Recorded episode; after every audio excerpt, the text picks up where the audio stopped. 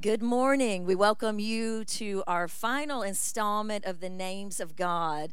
But the incredible thing is, today the Lord has put on my heart as if I would gather you into the living room as my church family and share with you a pastoral message. I may not sweat buckets this morning or tear down the rafters as if I've ever done that. Look at your neighbor and say, She's never done that. But this morning, I'd like to share a word from my heart. Can I do that? A pastoral word to you. I believe that will be crucial. The names of God are so, so powerful. We've loved the series. And those listening by podcast, we welcome you into our living room of faith as well. His name is wonderful. Look at someone and say, His name is wonderful. The perfect gift for a king. Isaiah 9 and 6 says, For unto us a child is, unto us a son is, and the government shall be upon his shoulders and aren't you glad the government's not upon your shoulders? I'm glad the government's not upon our any president's shoulders. I'll say it that way. I'm glad the government's not upon the emperor of China or Belarus. I'm glad that the government of the world is upon the shoulders of Jesus Christ and Jesus Christ alone. Can you say amen? Give him praise. It upon his shoulders, and his name shall be called Wonderful. Someone say wonderful. Counselor mighty God, everlasting Father, Prince of Peace, and of the increase of his government there shall be no end. Every government will come to end. Every person will go by the way of the grave until Christ returns but upon him and his kingdom, it will never ever end and it will continue forever. Can you say amen? And the final verse or the final line in that Isaiah 9 6 prophecy that's fulfilled in the book of Matthew says, And the zeal of the Lord shall perform this. What it says in another translation, the passionate commitment of the Lord shall accomplish it. Aren't you glad that the passionate commitment of the Lord is going to fulfill every prophecy over your life that He has given you? Aren't you glad that the passionate commitment of the Lord holds your children in His hands, holds your future in His hands, holds your finances in His hands, and holds your health in His hands? Someone say, Hallelujah! Hallelujah. His name is wonderful. So, what shall you give Him? This morning. Let's pray. Father, we come to you in the name of Jesus. We welcome you, Holy Spirit. Thank you for my brothers and sisters in this room. Thank you for our church family listening by podcast. Thank you for our friends across this nation that listen to these podcasts. Lord, speak to them. Come, Holy Spirit, do what you do best. In Christ's name, and everyone said, Amen. So, this is the way I kind of sum up Christmas. I've shared this before and I love it. Story of a little Christmas play that really happened with little children and a little boy with his towel wrapped around his head because he didn't have Susan Vernon, the great creator of costumes. Can I get an amen? He had a little robe on and he was going to play the innkeeper. And he had practiced his line over and over again. You know, mamas and daddies at breakfast. Mom said, What's the line, Bucky?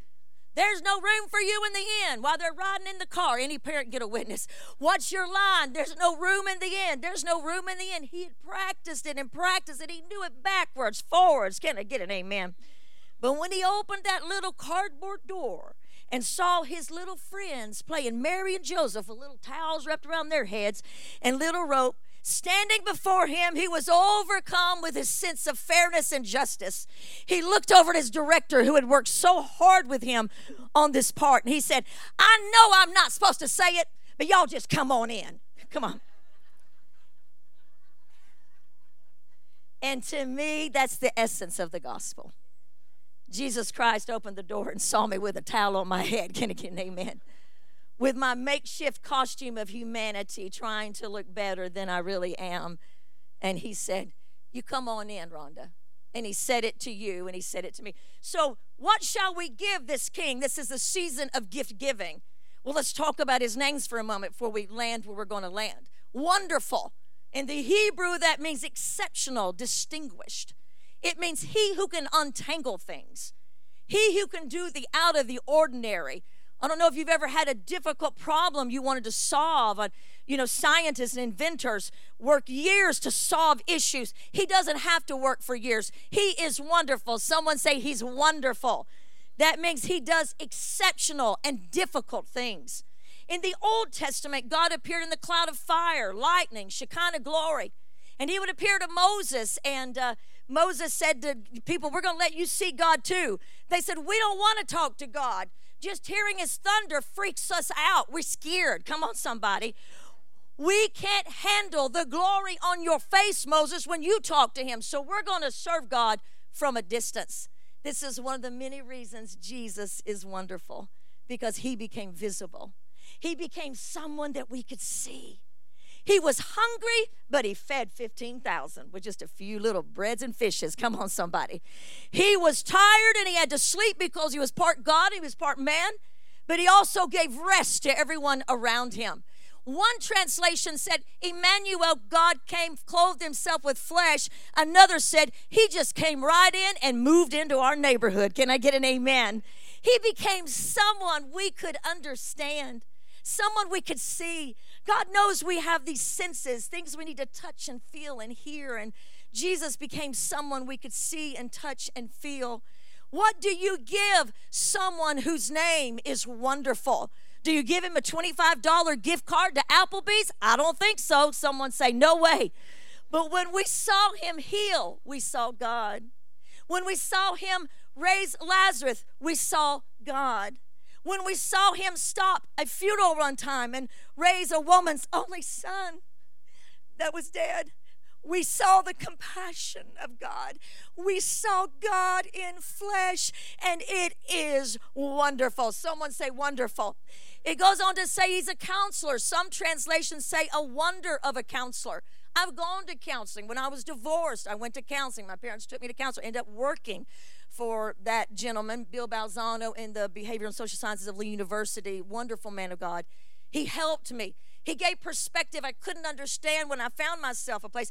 We talk to people to get counsel because their perspective is good. But here's the deal when we started the church, someone just say, Oh my. Pastor Hank and I counsel people Monday through Friday, nine to five, nine to five, nine to five. Sometimes we'd go home and stick our head out the window and say, I can't take it anymore. Come on, somebody. Because counselors have limitations. We don't do that anymore. We've learned how to get smart. But counselors have limitations. Someone say limitations. I mean, if you came in and talked to me at four o'clock in the afternoon when I was sleepy, I was like, well, personally, what I think you need to do is, I mean, counselors are human. Someone say human. They're not going to hit the bull's eye 100%, but guess what? He is the wonder of a counselor. When things don't make sense, he makes sense. He is the mighty God, which means strong enough to overcome any opposition. His plans will not be stopped. Superior in strength. But this is one I love. His might is more than strength. When we say he's the mighty God, it means he has the kind of might and he has the ability to use it to strengthen others. Someone say, Mighty God. So, what are you going to give him? You going to give him a toaster? Here's your toaster, Almighty God. Don't burn your toast. Look at someone say, No way. So, what can you give someone that is wonderful, a counselor, a mighty God, someone who is the everlasting Father, which means he has no dash between his name. He always has been and he always will. James said he's not two faced or fickle. Someone say, not two faced or fickle, full of tender mercies. My loving Father is 91. He's been the bulwark of our family. But as time is taken over, we're taking more care of him than he is of us. And he will, if the Lord doesn't come back, precede me into heaven and I will grieve and I will hate it.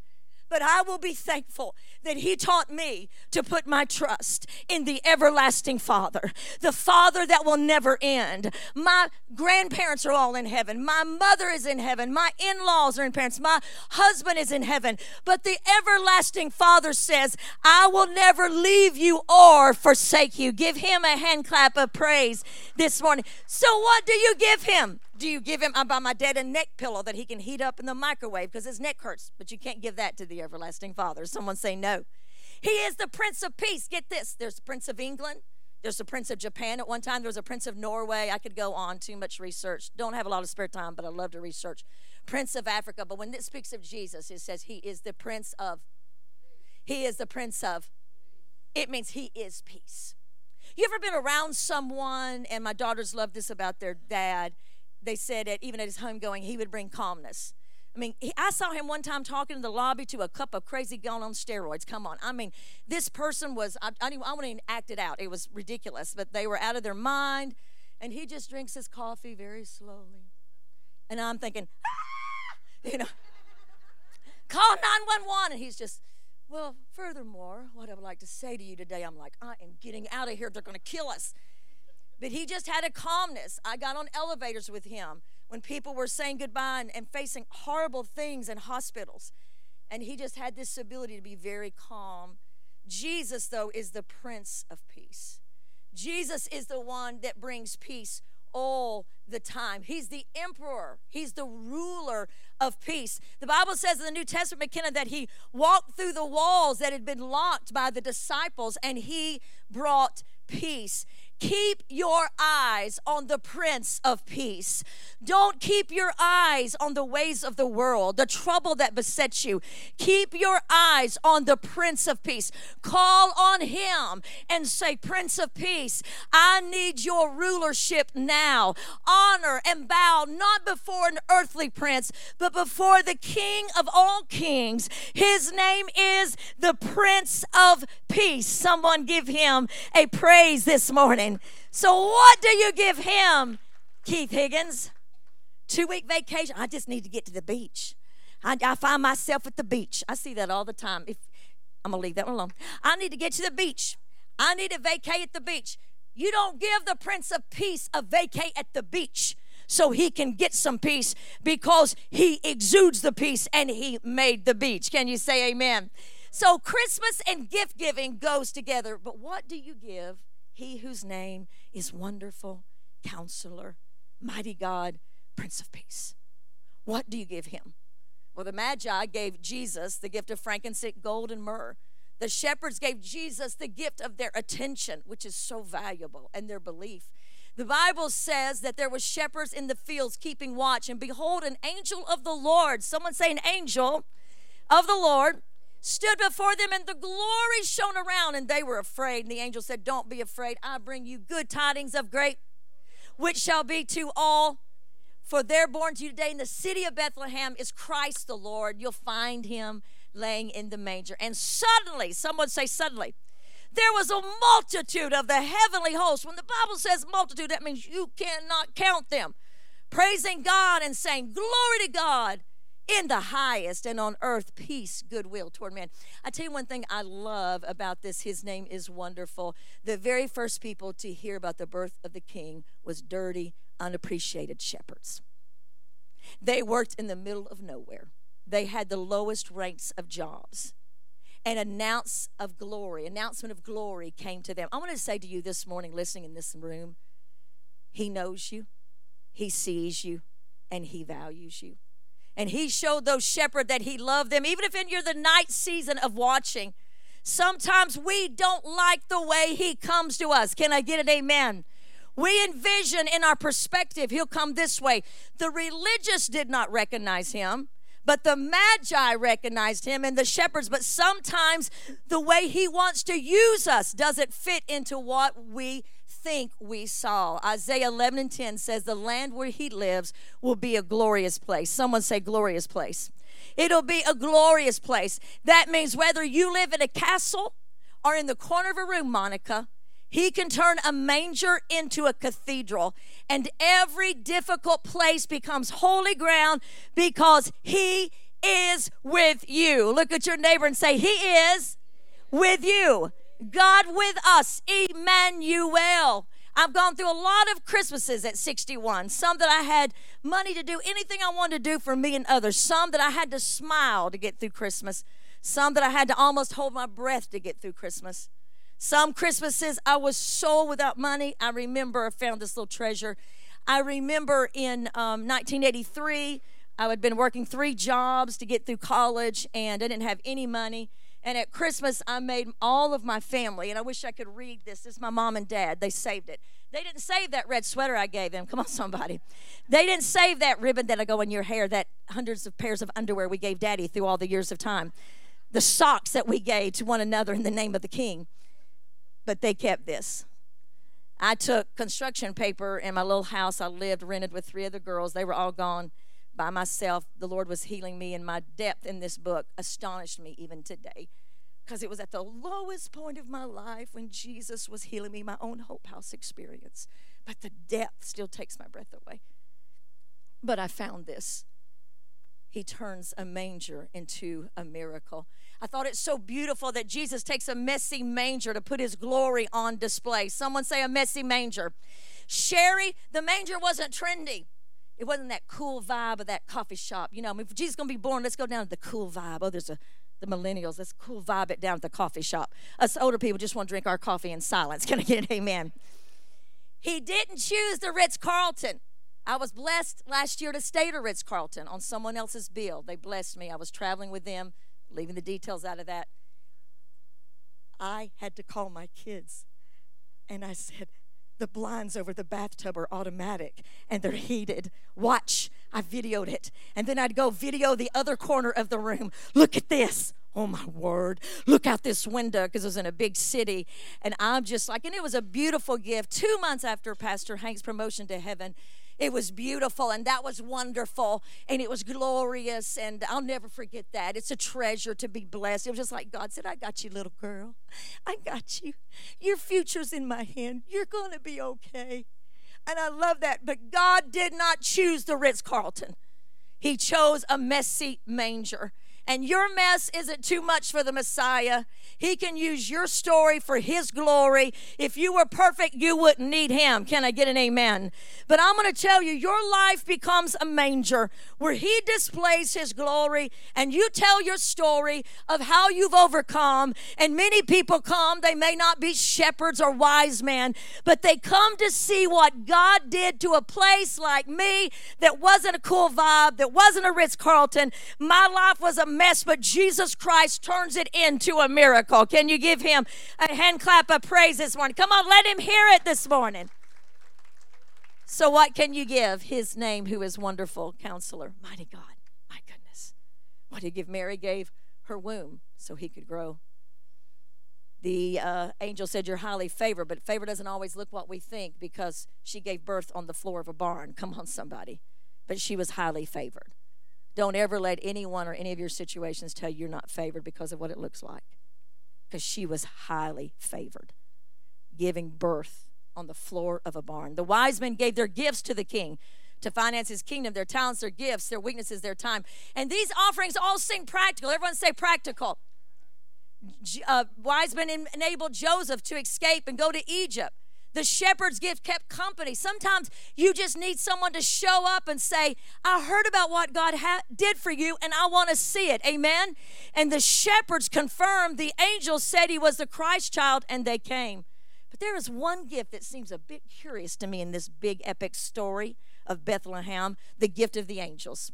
They gave Jesus, wait for it, the gift of worship. Someone say worship. Suddenly they're filling the sky and they're saying, Glory to God in the highest. And this great host of angels saying, and then the shepherds said, Let's go see this wonderful thing. The angels filled the night with light and the air with music. And that's it. They worship. Well, my goodness, Cheryl, couldn't they have done something a little bit more practical? Mary needed a bed. Joseph needed an escort back to Nazareth because the book of Revelation says what Matthew and Martha, and Luke, and John don't say. There was a war to take the Christ child out. It's called the big dragon. And what it doesn't tell until Revelation, it came to kill the son of the virgin. He could have had that. Baby Jesus needed a bassinet. I mean, these are angels. One of them killed 185,000 in the Old Testament. They wrestled Satan, king of Persia.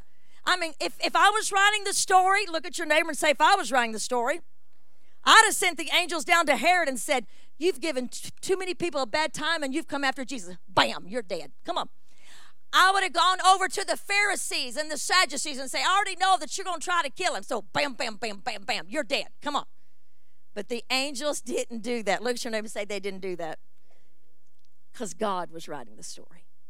But the angels, again, who knew Jesus better than anyone else, listen to me. Those who knew him the best gave him the gift of worship. They placed their adoration in the sky and could not stop singing, Glory to God. Glory to God. The Messiah has come. Glory to God. All eternity has waited for the moment that that baby would come and grow up to be a king who would die for us. They worshiped. They worshiped. And worship is an interesting word. It comes from the uh, Hebrew word and Greek word worth. Say worth. Shipe. Shipe. Say shipe. Look at you, you scholar. It means to assign worth or value to something. Someone say worth or value. And anytime you ascribe worth or value to the Most High God you worship, listen to me, track me, because you're like, oh Lord God, here we're going to sing for eternity. We're, it's like one little choir director of children said, "Sing, children, sing." When we get to heaven, we're going to sing for all ages. And three little boys said, "Then I don't want to go." Come on, somebody. I mean, we start to yawn and say, Let my people go. A, a, a friend of mine just told about a note that's put in the offering. Don't you put one on there and there. We're going to burn it. And said to the pastor, Your closing prayer was 12 minutes and 32 seconds. You need to do better. Woo! I thought, Well, hey, I'm winning. I've never done a closing prayer of 12 minutes. Give me a hand. Come on, somebody. Worship is different than just singing. That's a part. Track with me. When you clear your calendar to pray for five minutes, you just worshiped. You ascribe value to God. When you turn the radio to the praise instead of that ghetto rap music you've been listening to. Okay, come on. That's another group of people say, She's not talking to you. When you speak about the Lord to someone and you say, Leanne, the Lord did that in my life, you don't turn it over to karma. You don't give credit to yourself, Pastor Ramon, but you say, God did this for me. He used people, but it's not a coincidence. Sometimes we are too easy to call coincidence, call coincidence. What is the hand of a faithful God who does miraculous things for us? Can you say amen? And give him praise. Go ahead. When you pick up that cell phone or on social media and you say, Isn't the Lord good? Glory to the King. If you text with me, my phone is saved because I'm always going to respond, and you've seen it. Glory to the King, honor to the Lamb, hallelujah. It's not because I'm some kind of religious freak, it's because I know He alone deserves the glory. Honor goes to others, but glory goes to the King. Give Him one more praise in this house. And when you do that, Michael, this is so awesome. One of my favorite verses in Malachi 3 says, Then those who feared the Lord, everyone say, feared the Lord they spoke with each other. It's like I call Peggy and I say, Peggy, you're not going to believe what the Lord did. Peggy, it's so awesome. Peggy, the Lord did this and the Lord did that. And I begin to brag on the Lord. The Bible says that a scroll is unfolded. Go read it for yourself, my people. A scroll is unfolded in the presence of the Lord, and someone begins to write. Rhonda just told Peggy, this is so precious, that the Lord did this amazing thing. Christiane just told Debbie that God brought her through. You see, when you do that, it says that he writes a scroll in his presence, and then he says, And I remember those who put value upon me, and I will not forget them, and I will mark them for a future blessing. Somebody needs to tell somebody that God has done some great things. Come on, give him praise. You don't have to be theological sound. You don't have to. You just said, you know, God did this. I know He did. I mean, I'm, when I'm in stores, somebody will say, you know, and I say, you know, I just believe God did that. I'm, I'm so careful what I say. I don't like prophesying tongues to them, you know, freak them out and get hauled out my backside out into the street by the popo. But I say, you know, you know, I believe God did that. And you can tell the believer or something. Yeah, I believe the Lord did that too. You know, it's just all of a sudden it's just like, ooh, I, I got this person's a believer. This is worship. It happens in homes, neighborhoods, cars, coffee meetings. Worship happens in churches like it does today when we make the goodness of God a priority. You being here today, when your car pulled out of the driveway, the angel said, woo hoo, there they go. Maybe they don't woo hoo, I don't know, maybe you just go woo hoo. They, there they go making it a priority to go to the house of God. There they go to worship. Come on, somebody. When we say in a public venue, God is good, we worship. We don't just sing, but we give credit to Him and we give our life to Him. But that's coming up. But what if I don't worship, Pastor Rhonda? Oh, the answer is you will. You will worship. The question is, what will you worship? The question is, what will you direct your worship toward? The right person. Who receives your worship? To whom are you turning? If someone were to ask you what gets um, what gets Melissa excited? Oh, she loves the Vols. Oh, she loves donuts. She loves confetti. She loves. Would they be able to say, Melissa loves God, or put your name in there? Would they answer that question? Because we all worship something. Can you say we all? Worship something. When my sister and I were little, talking about Christmas gifts, we had these two cute little bikes that we rode together. And when we outgrew those, do we have that picture? Austin, sorry. When we outgrew those, here we are, very little. That's I'm the smaller one, and uh, those had training wheels on them, and we rode those, and we rode those like the two yippee ki young girls that we were, laughing. Aren't we cute? And uh, but when we outgrew those, Keith, there was one Christmas that my daddy said to us um, at the Christmas tree. My sweet, tender, gentle daddy. He said, "Girls, you have made a mess out in the front of the lawn, front front lawn." We're like, "No, daddy, no." We didn't do it, Daddy. Brian did it. Our little brother did it. He's the one guilty one. Come on, somebody. We ran outside, and there, standing in the light, to our delight, was two beautiful banana bikes. Anyone ever have a banana seat bike? Oh, my word. Come on, give it up for the banana seat bike. And if you were cool, you hung tassels from the handlebars. And then your next goal was put a basket on the front. I don't know what you thought you were going to carry. Maybe Toto, like a scene off of Wizard of Oz. Oh, we love those bikes. And, you know, we look for that. You know, you get that gift that I'm talking about what we worship. Say what we worship. That bike became everything to us. It would deliver us, it would entertain us, it would take us to the utter isles of the world in great glory and delight with our tassels blowing in the wind. What is your version of a bike? What do you worship? What do you worship? Because bikes have a tendency to break. Can I get an amen? You know, it's like this. We don't sing, I worship you, Almighty bike, on Christmas morning. There is none like you. I worship you, oh sweet cell phone. You will take me everywhere and to my iPad. I want to sing hallelujah and Netflix and Amazon Prime. I'm making this up as I go. There is none like you. Give me a hand. We don't sing that. But let me tell you do you know how you know what you worship? Follow the trail of your time. Follow the trail of your energy, your money, your allegiance. The end of that trail will say whatever's on the throne of what you worship. The trail never lies. Check your checking account. Check your phone. Check your iPad. Check all of these things. We may say that we value something, but the actions speak louder than our words. We become like what we worship. If you don't like this morning, and if I don't like, because we all could have some change here, what we are becoming, let's take a quick inventory of the things on our throne of our heart and ask the Lord, I need to remove this. I spent, Peggy and I both, well, anyway, spent a lot of time helping someone the last 48 hours who has looked to alcohol.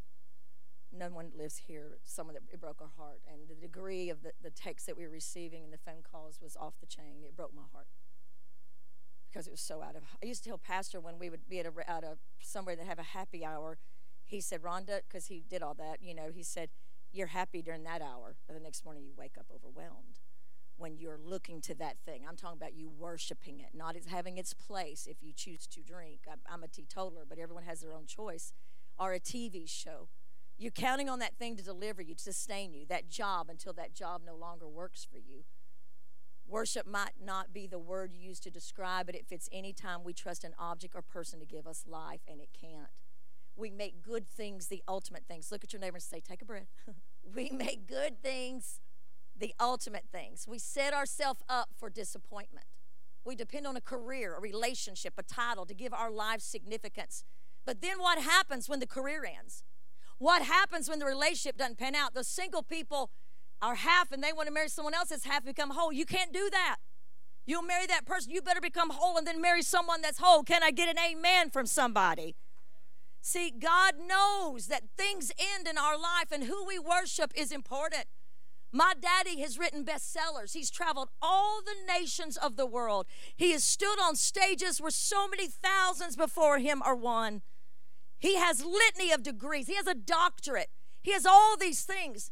But I'm going to tell you, none of those things matter today as he's at Garden Plaza and nurses are helping him remember what day it is and we're helping him and manage his, his, his life. But my daddy is still a worshiper. My daddy still gives credit to Jesus. In fact, his head nurse posted on social media under a post I did.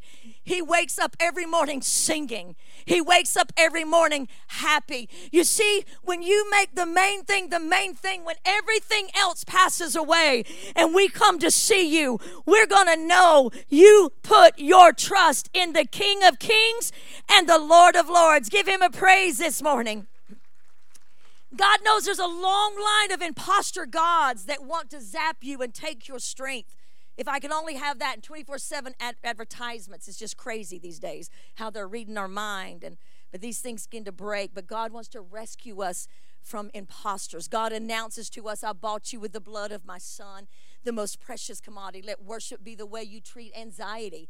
Let worship be the thing. When you feel overwhelmed with anxiety, Jesus, I turn my eyes to you. I praise you. You take all the oceans and you can put them in an eyedropper. And I know you can handle this problem. Can I get an amen?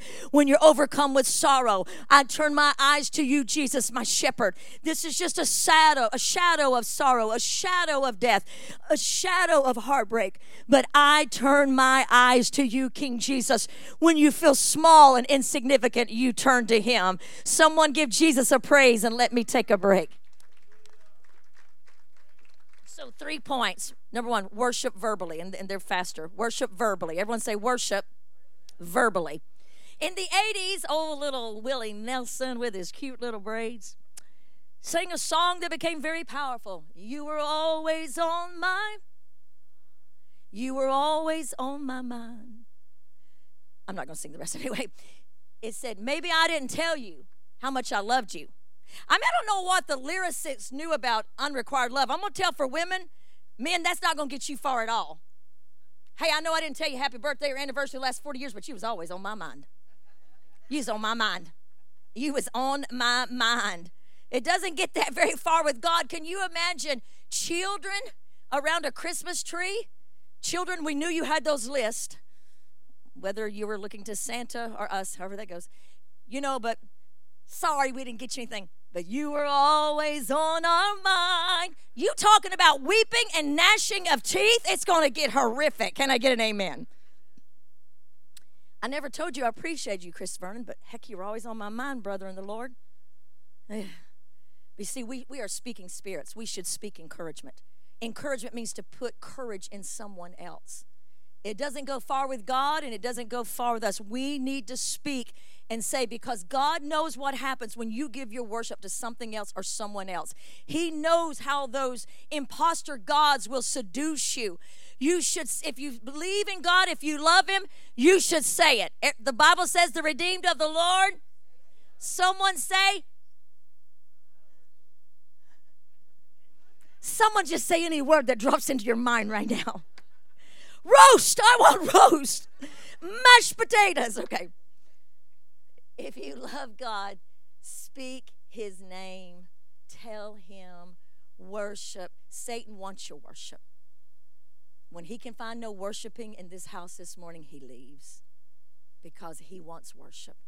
All we have to do is speak praise to God and the enemy will flee. Psalms 34 in the message says, God met me more than halfway. He freed me from my anxious fears. When I was desperate, I called out, and God got me out of a tight spot. Can I get an amen? And then God's angel set up a circle of protection around me while I prayed. Worship God. If you want the best, worship opens doors to all his goodness. Open your mouth and say so. Someone say hallelujah. I love that Paul and Silas were singing a robust song. I don't know about you. One of my favorite things about Sunday morning is Austin's robust songs. Can I get an amen? I mean, I just love people that are robust. I mean, I, am that way too. But I'm that way to ball game. I don't like, yeah, cheer, go, touchdown, block that kick, run with that ball. I mean, just take your melatonin and go to bed, my people. if you don't know what that is, you ain't our age, so just step back. But I love it when robust singing happens. When I grew up in the church, we sang Linda Chapman, you remember, out of the hymnal. And this is what they would do. Watch, this is worship. Now, everyone, turn to page 294. Come and dine, the Master calleth, come and dine. You may feast at Jesus' table all the time. Can't go any higher, got to do in a high key anyway. Um, anyway, I love to hear robust singing around me as a child. And then you'd break. Now turn to 342. Boy, they didn't know anything about transition, did they? Now we're going to sing the next song. And we would sing it, but it was worship. Someone say worship. I loved it. My Peppo Gals, 250 pound Scott Irish was his suspenders. Church in Mississippi. And we'd go, he'd be flipping the suspenders with his bald head and his big old belly. And he'd be singing, Come and dine, the master is come and dine. He was like a jailhouse singer. He was always behind a few bars and he had lost that key.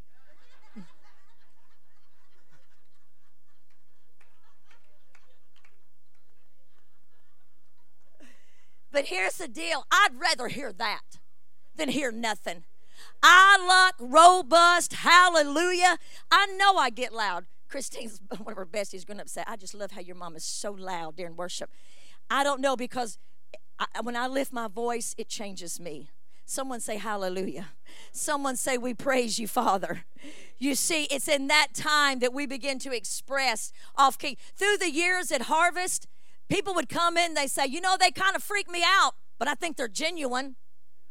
I mean, I'm scared, but they got something I don't got. And that's what people sense when they sense that genuineness.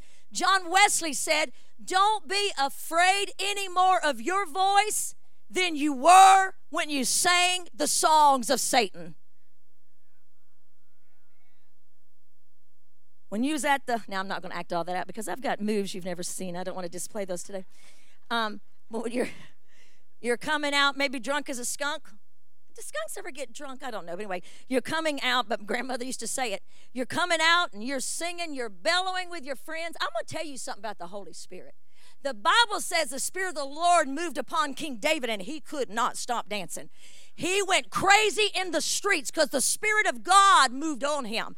I'm going to tell you, there is a place where we can say, I'm not going to limit my loud, robust singing and come in here like, I will follow him.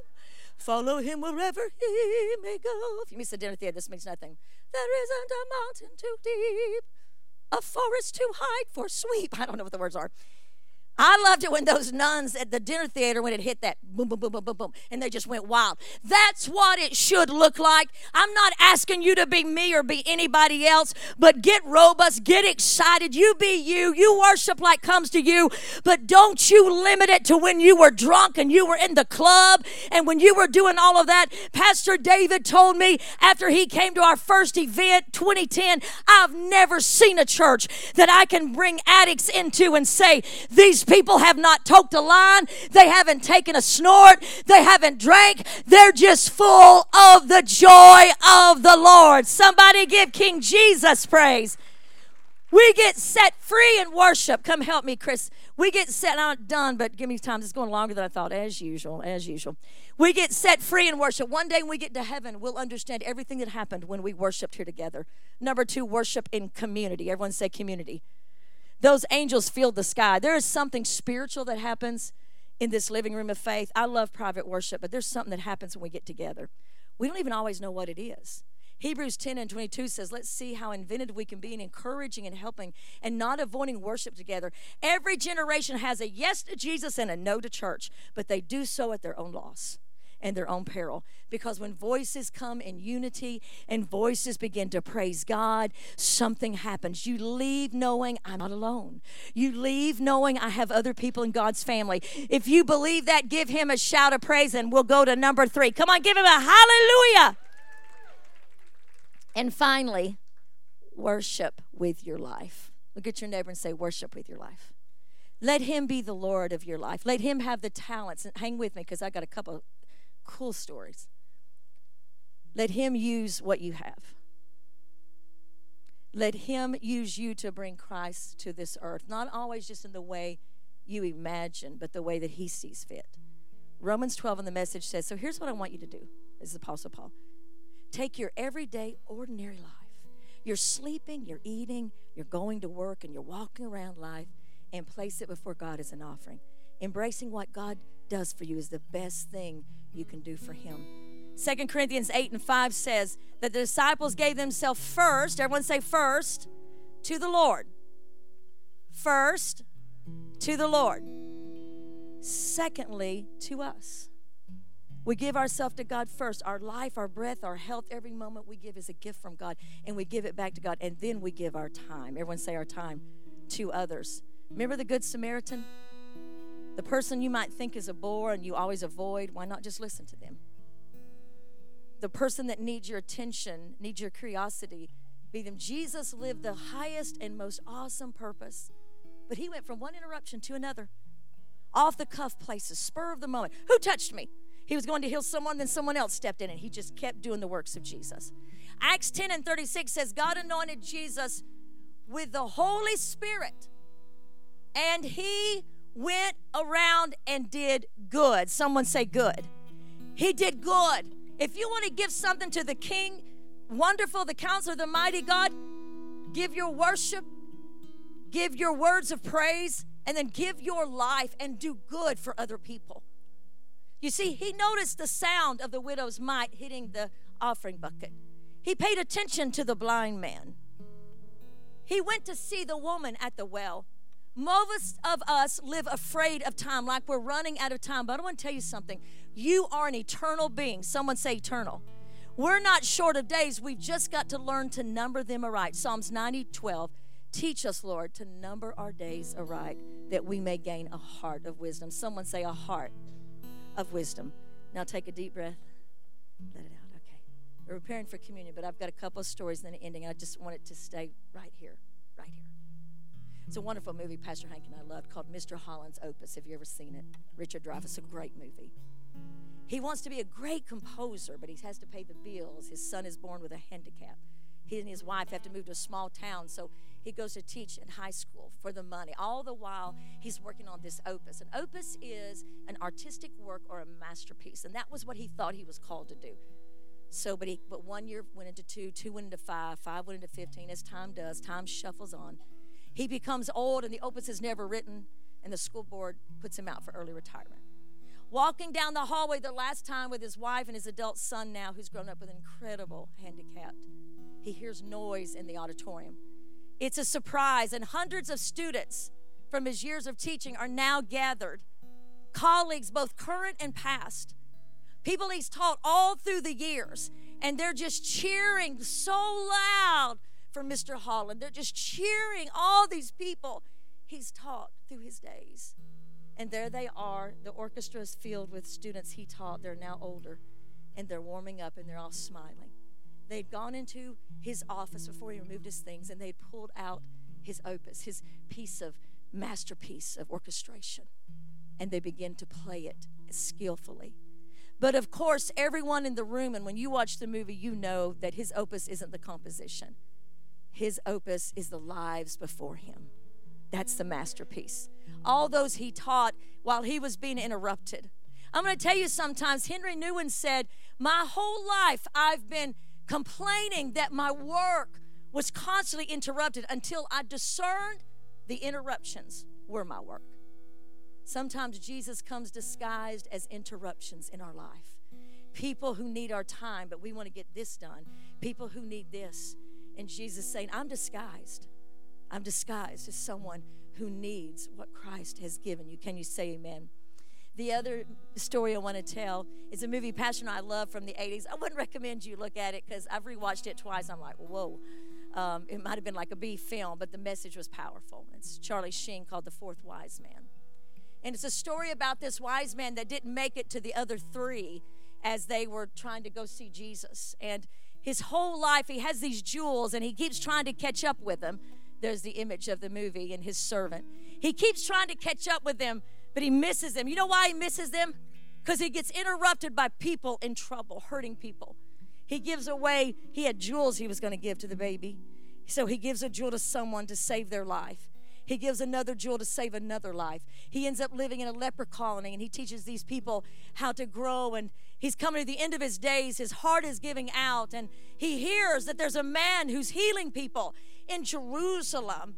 He hears and he sees someone from the leper colony that got their sight back. And he's thinking it's in. And his servant who has served him we make it into Jerusalem just at the time they hear that this king has been crucified.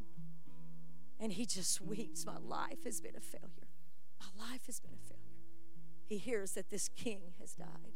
Then all of a sudden in the movie, you can't see him, but Jesus appears to him and says, Artaban, calls him by name. I was hungry and you gave me food. I was thirsty and you gave me drink. I was a stranger and you took me in. I was naked and you clothed me. I was sick and you visited me. I was prison. And then Artaban says back, My king, when did I see you? I didn't bring you what I had. When did I see you hungry or naked? And Jesus said, When you did it to the least of these, you did it unto me. I'm going to tell you something. King Jesus wants our life. The truth is, a servant never has to worry about a title, a servant never has to worry about where they fit in. A servant just knows, I'm going to give my life for King Jesus and for his glory. Can you give him praise this morning? Can you give him praise this morning? In closing, Emmanuel, God is with you. Monica and Jennifer, when you teach on Wednesday night, God is with you. Keith, when you minister in the sound booth, God is with you. Leanne in the shop, God is with you. God is with you, Christiane, oh great servant of the Lord. God is with you, Linda. So today we say, What can I give him? As we prepare for communion, in just a moment, we'll have the other singers come up. What can I give someone, Joel, who is the wonderful counselor, the mighty God, and the Prince of Peace? What do I give an everlasting Father? These gifts look like nothing. He wants you. He wants you. He wants your heart. He wants your worship. He wants your voice telling others about Him. He wants your talent, those gifts that you have, that you give at work. He wants them in the kingdom too. Your testimony. He wants your time, He wants your heart. He wants you to make room for Him. You see, we live in a celebrity world, they're all around us. We hold people in high regard because of their ability to act or athletic ability. Perhaps they're wealthy, they're philanthropists. Whatever the case, we esteem these individuals for their status and significance. But over time, we lose our interest. We lose our interest in them. Their skill or their talent or their notoriety declines and they're soon forgotten. I want to say this to you in closing Jesus Christ will never lose his status. Can I get an amen? Listen to me as your heart is prepared. He never wrote a song, and yet there are more songs written about him than any other person who ever lived. He never wrote a book, and yet the book written about him, the Bible, has outsold every other book. He never traveled more than 300 miles from the place of his birth, yet people on every corner of this planet recognize the name of Jesus in every language. Your calendar is set by human history, AD. In fact, his renown only increases with time, even though he has not physically walked this earth in more than 2,000 years. Although Jesus is the greatest celebrity ever to live, he took the lowest form of humanity and became man and was born in a manger. He could have been born in a castle and portrayed himself as a king, but then many of us would not have been able to relate to one like that. So he became a baby, born in a barn, in a dusty manger among animals on the backside of nowhere. Things were not so good for